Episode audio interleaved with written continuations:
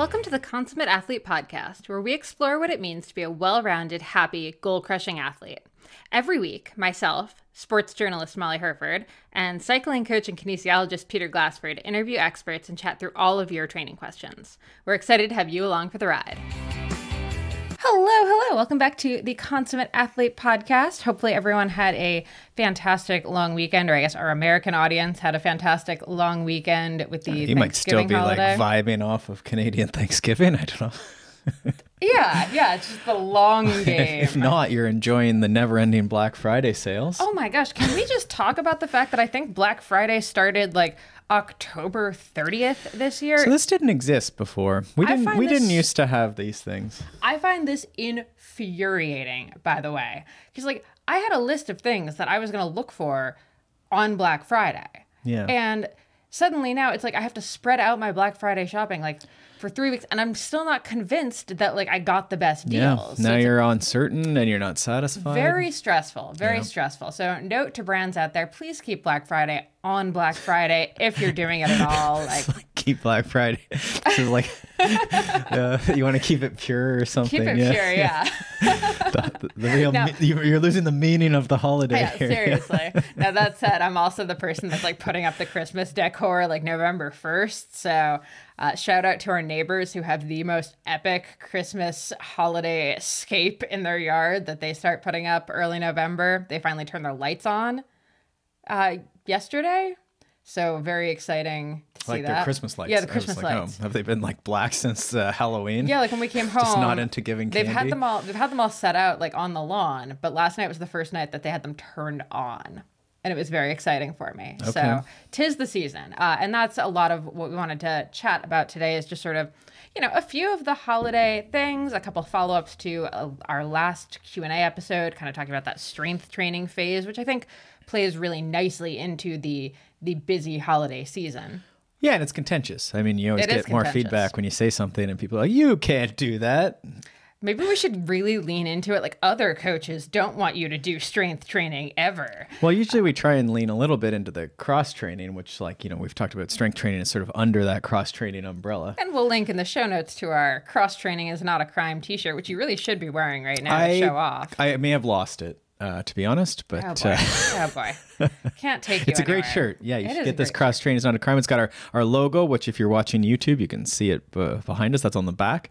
And then on the front, it says Cross Train is Not a Crime, which is, you know, it is odd. It's a lot of coaches, which I'm always amazed. Yeah, they don't like, and I can see why. It's, you know, the one comment we got, which was on the quote. You know, the pull quote, you always put pull quotes on Instagram, like a highlight from the episode. Follow us at Consummate Athlete on Instagram. And so this was sort of me saying, you know, you can probably take a month off of your biking in the fall and it's okay. And maybe you do some strength training and some cross training. You'll probably start noticing that the niggles and the sores and stuff like get better. To me, that seems obvious. You know, you don't put your butt on a saddle and maybe you don't have a saddle sore anymore after a while. But then this person was like, yeah, but you gotta, you know, really go slow. And I was like, okay, I mean... If you listen to the episode, we sort of talked about that, but I get it. Nevertheless, I think it's really good to point out, cool your jets, Glassford. Everything's fine. I don't think they were mad at you. I think they were just making like a good reminder because I think, let's be honest, a lot of us, myself included, sure, go into the gym at this time of year and like see that squat rack, see the bro that just loaded it up and left the weights on. He walks away and you're like, I can totally do this. Sure. And then you slip a disc. So. Sure. So we did talk about the 1 set of 8 as the way to start in and body weight at home. Did you like check that before we recorded this just to make sure?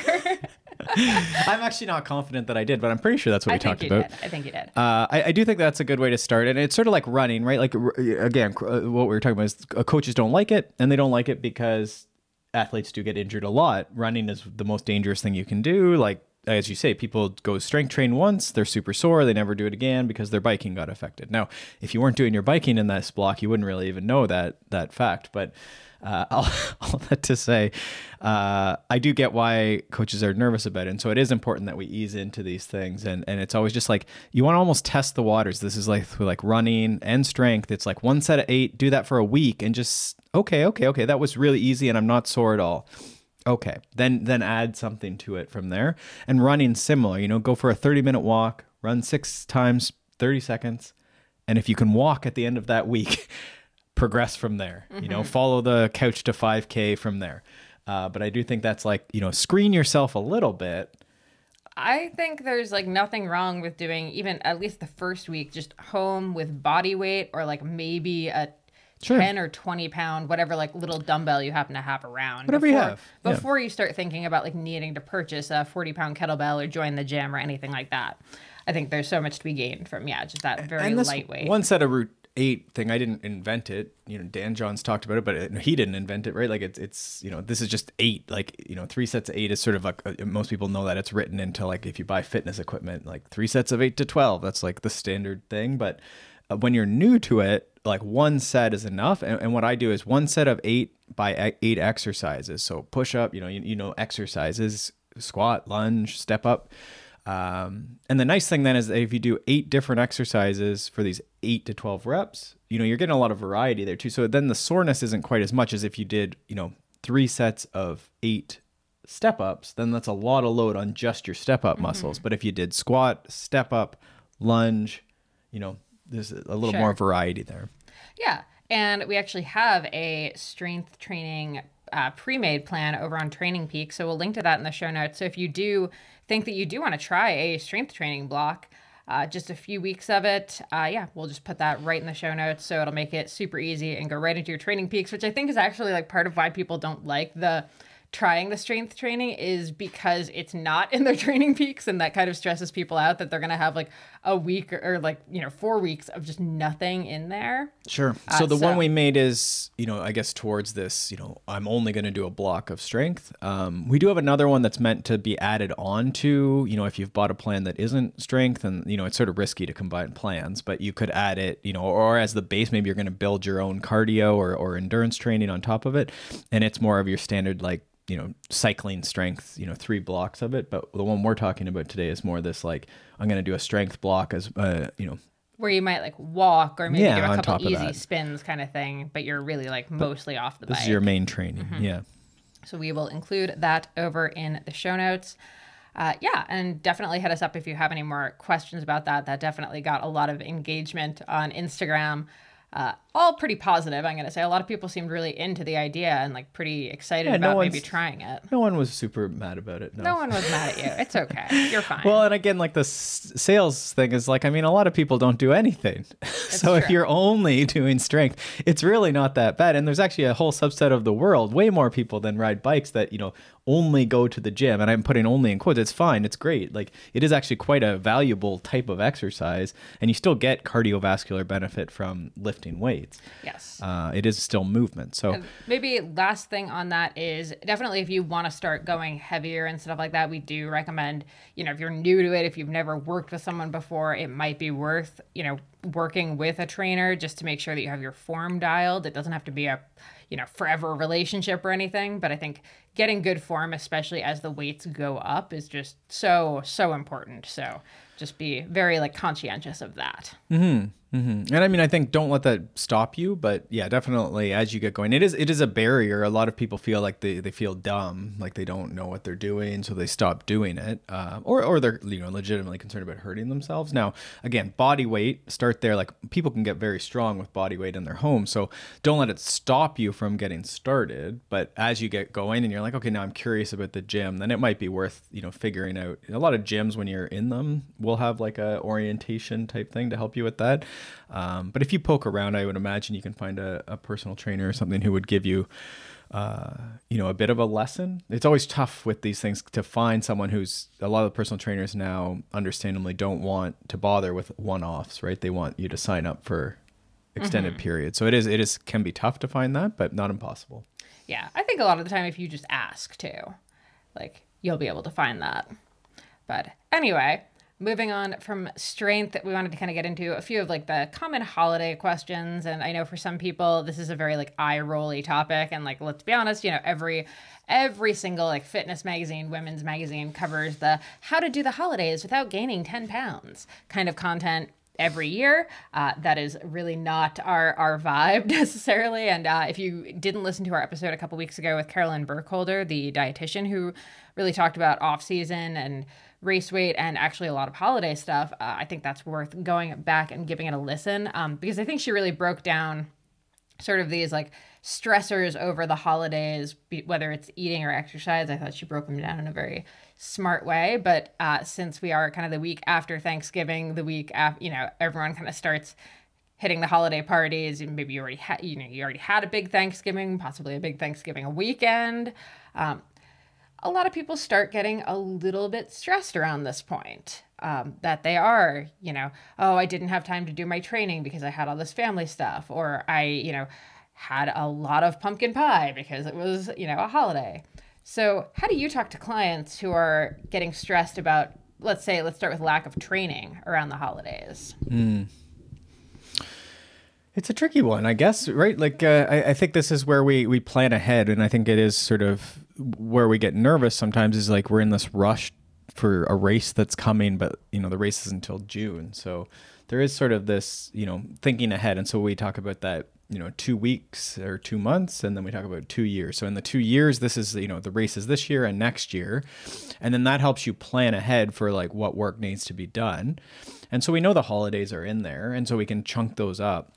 And so it's really just making sure, you know, it may be a reason to try and start training before New Year's, like on January 1, right? If you've been training October and November, you know, not seriously, but just putting in that early base, you know, there's no reason you can't plan a rest week or a complete off week. A lot of people go on vacation or are traveling, you know, around the country to family. So I think it's really just planning it in so that it doesn't feel like you're, you know, cheating on your plan or something like that. Yeah. And I do think this is like the looking ahead at the schedule, because this is the time of year where, yes, like Saturday, Sunday is still the weekend, but there's also then a lot of midweek stuff. This year's actually fantastic because Christmas falls on a Monday, which is pretty much a rest day for most people. So I'm like, oh, perfect. I don't actually even have to worry about not doing my run on Christmas. I can just focus on being home with the family. But I think, you know, a lot of people, you're going to have to shift schedules around, right? Like maybe Monday is normally your rest day, but you actually have your company party on Wednesday. So, you know, you're not going to be able to do your normal like Wednesday intervals after work or whatever.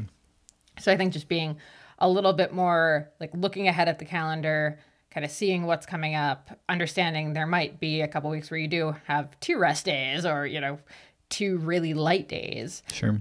But not trying to like cram your normal schedule into a schedule that then has like 5 events in a week on top of it. Sure. And that's sometimes okay too. I mean, you know, there's weeks where, you know, I'll be tired or something like that, and I might not do that Wednesday key workout, but I don't necessarily even move it, right? And that's sometimes we have that workout, you know, when you can't do your workout post, that's like the 6 S's, you know, you have shift and swap and substitute and all these variations.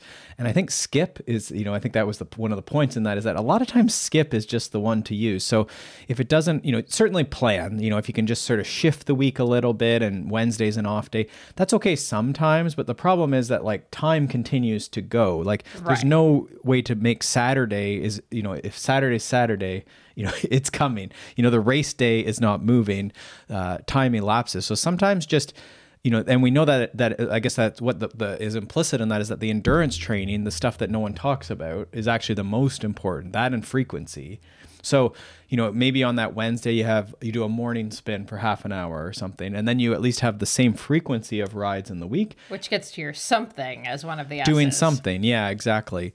And then you just on Thursday, maybe you usually do a moderate sort of mountain bike ride or whatever is usually on Thursday, and you just right back on the plan, right? Like you don't need to like berate yourself because you were out at a company party. Just go out and do the Thursday workout and then continue with your plan. And I think sometimes that skip, you know, you have to know yourself a little bit, but I think that's usually sticking to the plan, not falling off the plan. You know, you miss Wednesday, you suck, so now you never train again. Right. But I do think that often is a easy way to look at it too, is just like, okay, you know, Wednesday, I'm going to just get a walk at lunch, and that's Wednesday. And then Thursday, I'm going to go do the workout I was supposed to do, which is an endurance workout, which is, you know, the 80% that matters. Yeah. And I think that's really what Carolyn was talking about in the episode a couple weeks ago, of just like, sometimes these are just days, right? This is like one workout. This is one meal or a couple of meals or whatever. Like the problem only comes when this becomes your new routine, right? When like every day you're eating like it's Christmas or training like it's Christmas. That is to say, not training at all. Mm-hmm. But I think, yeah, if this is just a couple days in the season, we make way too much. Like, there's way too many articles that are like, oh, well, when you're at the holiday party, make sure you load up on like the vegetable crudité and the appetizer. You know what? If there is a bacon wrapped date, I'm eating that. I do not care for the raw carrot celery nonsense. We were just watching Frasier. What was Marty's? They were on a cruise and they were doing a buffet, and he was lecturing Niles about, don't fill up on the... Don't fill up on the breads, the rolls, the chips and your dips. That's rookie mistake. Big lunch beforehand, rookie mistake. Yeah, that's the type of stuff you would read. I mean, I think that's probably good advice. I always, the white roll and stuff like that. You know, if you don't enjoy the white roll, if the white roll is your... What did you say? Crudité. What is that? Crudité. You've never heard of it? It's like the appetizers when it's like raw veggies and stuff. If you're a white bun person, then I guess that's for you, right? Lean in. I guess that's, I don't know. Like, I don't even know if that's good or bad anymore, right? Are you supposed to do it? Are you not? I don't know. Well, I think that's probably a good point as far as like, you might as well enjoy it, because probably in 6 months, it's going to be like headlines that are like, white bread, the new miracle food. And you're like, ah, damn, I should have had the buns. Right. At any rate, a single meal does not wreck your entire life here.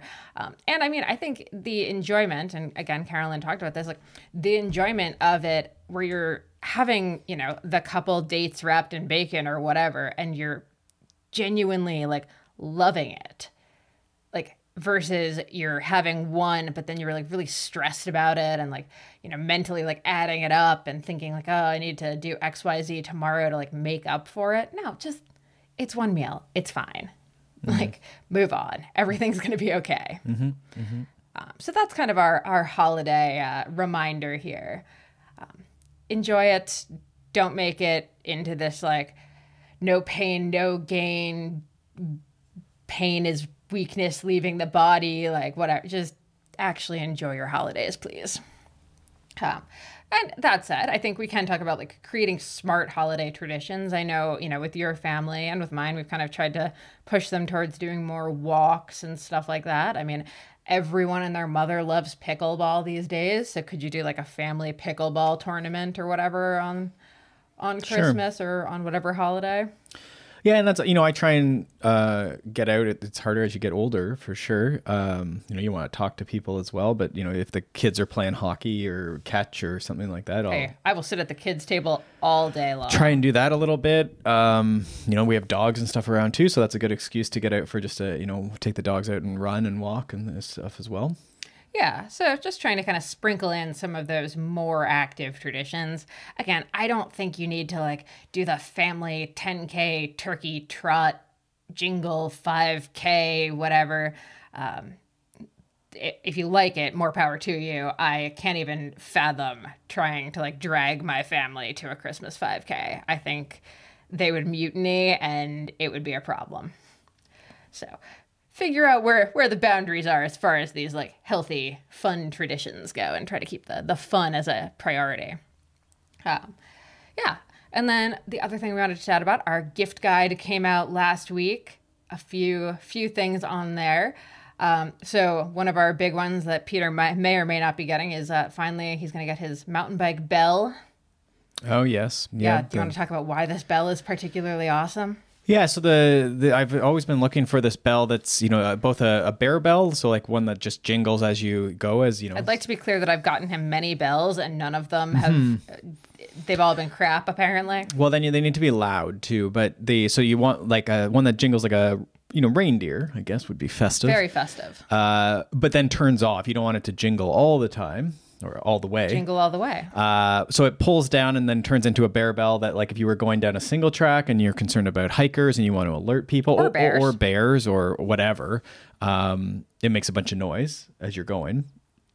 But then it also has a dinger, which is your more traditional, like anyone in an urban environment. Like sometimes you're supposed to have a bell, right? Where you like ding, ding to let the, the hikers, the pedestrians know you're passing or whatever.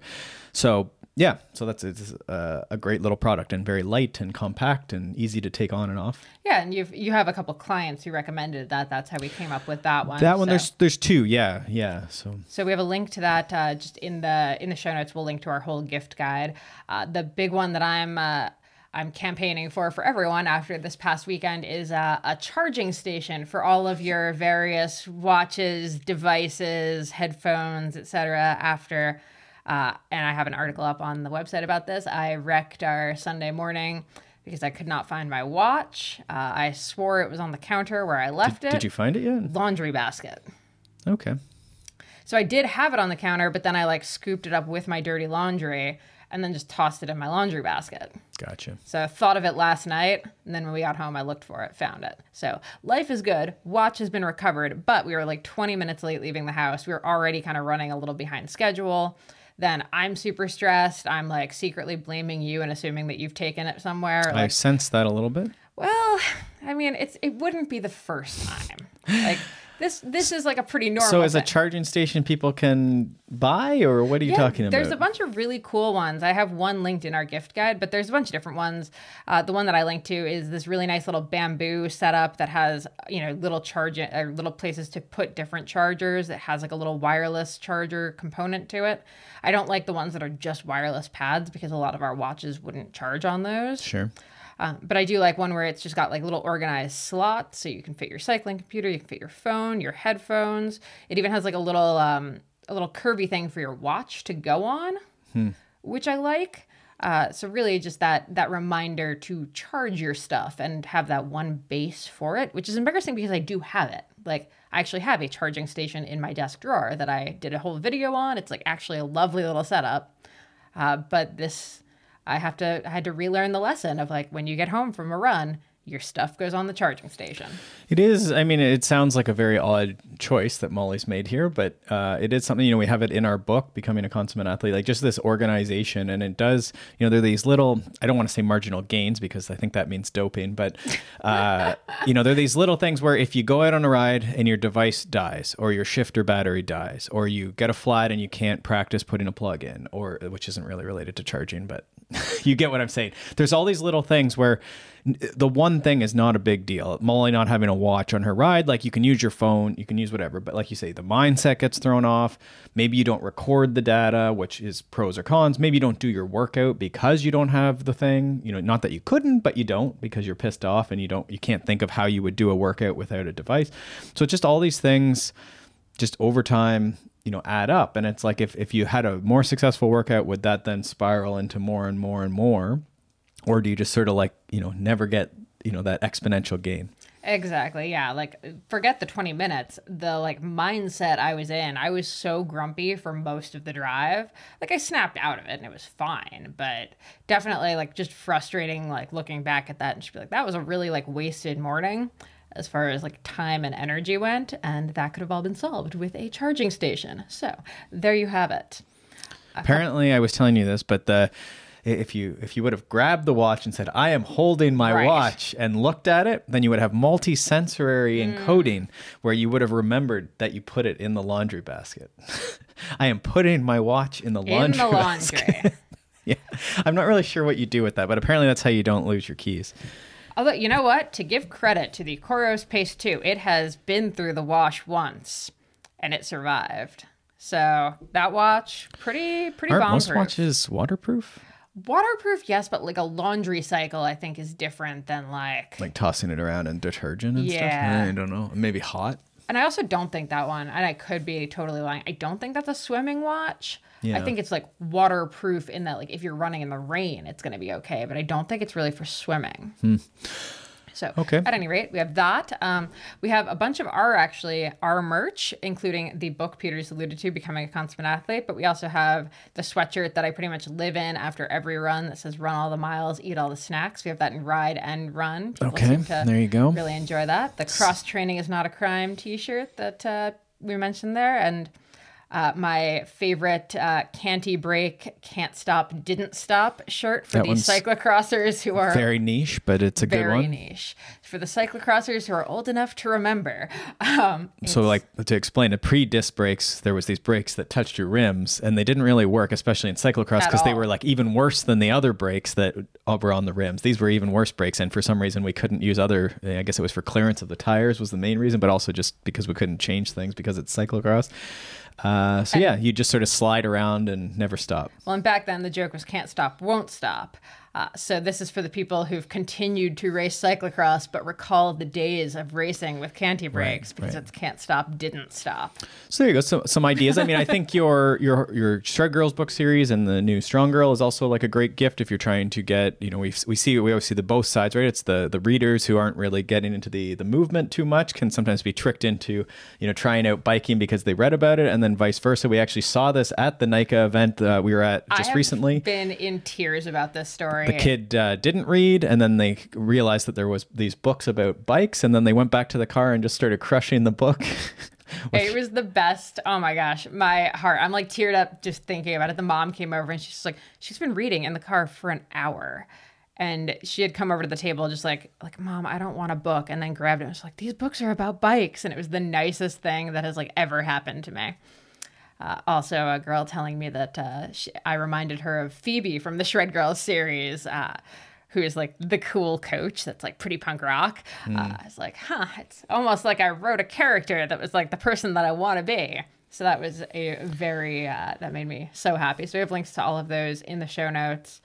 Yeah, and a few other little things. The digital pressure gauge is pretty much the stocking stuffer that we always recommend. Need to have multiples. And yeah, again, when you're talking about just, you know, if you haven't been testing your tires, this is the question. It's like, what tire pressure should I run the day or the day of the race, day before or the day of the race? And it's, you know, tire pressure is super important. You know, it depends a little bit on your discipline, how important it is. But it does, it can influence flats, it can influence comfort, it can influence if you're crashing, right? Like it's a big deal. So get a digital pressure gauge. Yeah. So definitely check that out. Like I say, we'll put the link in the show notes, and we also have like a ton of old gift guides that are all still like pretty relevant, I would say. Yeah. This one is really just our, I'm going to say our greatest hits, where it's all new stuff this year, actually, with the exception of that digital pressure gauge. That's the only one. The Topeak smart gauge is, there's an updated one now, which is nice because it does go to the decimal places, which for the cross people is important. Right, right. Yeah, so it is a new Topeak gauge. If you have the old Topeak gauge and you break them as much as I do, then you might need the new smart Topeak gauge. And I will say the like caveat with that is do not go on Amazon and just look for pressure gauge. Like you will end up, if you get like the cheap Amazon one, which I've done, or it's not even Amazon, I forgot what brand it is, but if you get the cheaper one and you don't get the Topeak, the specific one that's in there, get the Topeak one, because otherwise you're going to get one that just works on like Presta valves. Schrader valves, sorry, not Presta. Yeah, like for cars. Yeah, so you're going to end up with... Can't get a car one. Car ones don't work. You're going to end up with a super junky one, so just get the one that we put in the link. And you also want digital. Yes. You don't want analog. You can't tell, you know, because we're talking about, you know, 1 PSI or a 0.2 PSI if you're in cyclocross, right? Like it matters, so... Yeah. Oh, I also like the idea of getting, we talked about this in the last episode, a little mini frother thing for anyone who is really into their like whey protein, their AG1, drinkag1.com/MollyH. Well, or just like fancy milk drinks, I guess, too. But I think for the athletes, yeah, if you're having a lot of like sports drinks or like I say, whey protein or any like supplements that involve powder form, the little frother has been the greatest thing in the world. So I'll put one of them into the gift guide, I think. Okay. All right. So yeah, definitely check that out. And moving on to our last thing, you had some points in an article you're working on here about before you start thinking about goal setting for next year. We're heading into that new year, new you time of year, and we'll do probably another episode on more of that, like goal setting for 2024. But you actually were thinking a lot more about gap assessment in the last week. So do you want to talk about that so people can maybe start ruminating on that before we get into our goal setting? And we'll do that as another episode. And I think it's a delicate balance, right? You want to, and I probably go too far sometimes into like looking into limiters and gaps and what's wrong with people. Well, you are a coach. I mean, like. So I do, you know, my personal improvement is to try and recognize and celebrate and what is it like validation? What's the other word for this? I don't know. You just want to be Ted Lasso. Yeah. So I got to pull out Coach Glasso here and be super positive. So I think no one call him that. And I think the reality is, and I think this is important, this is something I've come to realize in the last few years, is you do want to race to your strengths, and your strengths are going to be your strengths. Like you sort of like, you're going to gravitate to a certain thing. If you're a sprinter and an aggressive person, you know, really like, you like the starch, you like the, you know, you're a track racer, you really like the elbow to elbow. You're not going to change it. Like, you're a heavy metal person. Like, I get it. I see you. Right now, if you're the endurance, I like to ride alone. I like to steady. I never like to accelerate. I like to, you know, there's these sort of things. And now you can then pick your events based on that. So that is part of the limiters, gaps analysis, season review is like, what did you enjoy? What are you really good at? But then in all of those events, you know, if you're the slow person who doesn't like to accelerate and you're doing Unbound or you're doing whatever, there's still points in that race where if you would accelerate to get up a hill or to get on a wheel, you know, riding with people is a gap, you know, in this case, right? So that's what you start seeing is, you know, you would have had a faster event or a more enjoyable event if these things happened, if these critical moments, if you were able to respond to them. And that's in the race, in the event. This could go for bike packers. This doesn't have to be racing, right? Like, what were the limiters? Often things like fueling, cramping, these things come up, and then it starts looking back at the training, which is then sort of what we're really looking at is, you know, if you're a gravel racer, were you on gravel? If your gravel race is hilly, were you on hills? You know, more often than not. And then if that's the case, you know, you weren't able to get to hills, you weren't there, then what can we do to try and close that gap? So when we're talking about gap analysis, you're here, point A, you need to get to here, point B. This is the standard for the goal you want to set. You know, next year you want to be 5% faster, or you want to beat this time. What is that gap in the things you can control, which is your practice, that can help close that gap, right? That's gaps analysis. That's sort of the sometimes that gets missed is, you know, it sounds like a gap, but you're trying to close the gap, right? I like that because I think you're right. A lot of the time I would think, you know, okay, I'm more of a diesel engine, like go all day. But if I'm not training my weakness of being able to like accelerate on a hill or something, like that's where I'm losing a ton of time in races. And that's where I'm like losing the field. If you look back at my Leadville Marathon, for example, like walking the hills instead of running them that was where I lost the, you know, few women that were ahead of me. Yeah. And you're doing great with that. I know David and Megan talk about like team no walk or something like that. Been trying. Which obviously like you still hike sometimes, or you have to power hike sometimes, but. Well, and I have the huge disadvantage of being 5'3". Like it is so frustrating to be running with like, and you know, I end up running with a lot of guys a lot of the time at the, you know, towards the front, and their hike is still my run. So if I hike, I'm instantly like out the back because my stride is so much shorter than theirs. Yep. So huge unfair advantage to the tall people. Well, and does get to, you know, solving problems for the individual, right? And it's, you know, and that means I need to keep running. Like, unfortunately, it means that's how I get up the hill. And so you can get creative, right? Like not everyone lives in a hilly area. I have clients in Florida and then they want to go do, you know, something at, you know, in Colorado. So then you have to start thinking like, how can we start chipping away at this gap? That could be trips, you know, that would be an obvious one. Travel too. This could be a weekend travel, a camp travel. And then you can get, you know, a little, you know, the Florida people will always have an overpass that they know is within, you know, an hour ride from their home, and they can go up and down this overpass or river valley or something like that. And then, you know, anything else that ways too. So and was there, can you remember, I had notes on this gap analysis, and was there anything else that we wanted to cover around gap analysis? I mean, I think just starting with that before you start really thinking towards your goals and your plans for next year, like especially actually really thinking about it without thinking about your goals, because I think it's one of those things where if you start thinking about it in conjunction with your goals, you start kind of getting a bit more into the weeds with it. I think you're better off like thinking about it first, and then like later we're applying it to the actual goal. So I think definitely do these as kind of almost two separate activities. And then eventually they're going to kind of come together and be like a nice Venn diagram of like, okay, these are the couple things I need to work on.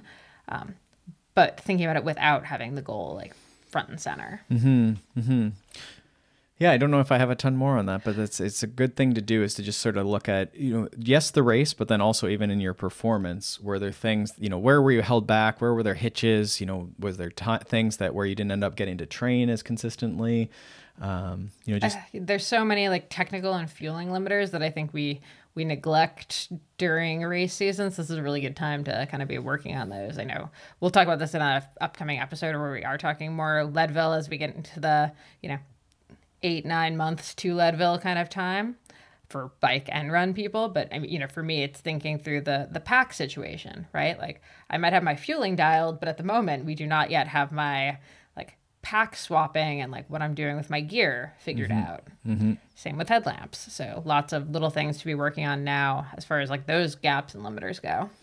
Mm-hmm. Yeah. And they're all these just little, that, could be a minute or whatever, right? Some of the aid station stuff can get longer, but just having that pack that doesn't rub your back raw, and it's all these little details. They talk about John Wooden was the basketball coach, and then he had those socks, and he always talked, the first day was they would go through putting the socks on and tying the shoes up so that there would never be blisters or laces coming undone. And if you could teach me how to do that, that would be fantastic. Mm-hmm. And his thing was that then you wouldn't lose time to these little blisters, and then you'd get injuries from the blisters and these sort of thing. And it's I don't know, it's one of these things that probably gets blown out of proportion, but sort of an interesting thing where you're looking at these little pieces, and indeed those packs, or again the bike setup, these sort of things can be important. But I think big rocks to me are just when you think about the goal that you had, were you in that environment frequently? And more, that's, what I'm looking at. Are you riding on just pavement alone, but your race is this super hot,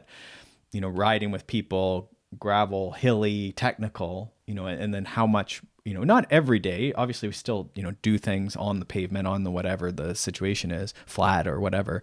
But trying to find that environment so that it's more familiar. Mm-hmm. Love it. All right. Well, definitely head to the show notes on this episode for all of the links to everything we talked about here, pre-made strength training plan, gift guide, all that fun stuff. And we will be back next week with another fun interview. Thanks so much for tuning in, and we'll see you next time.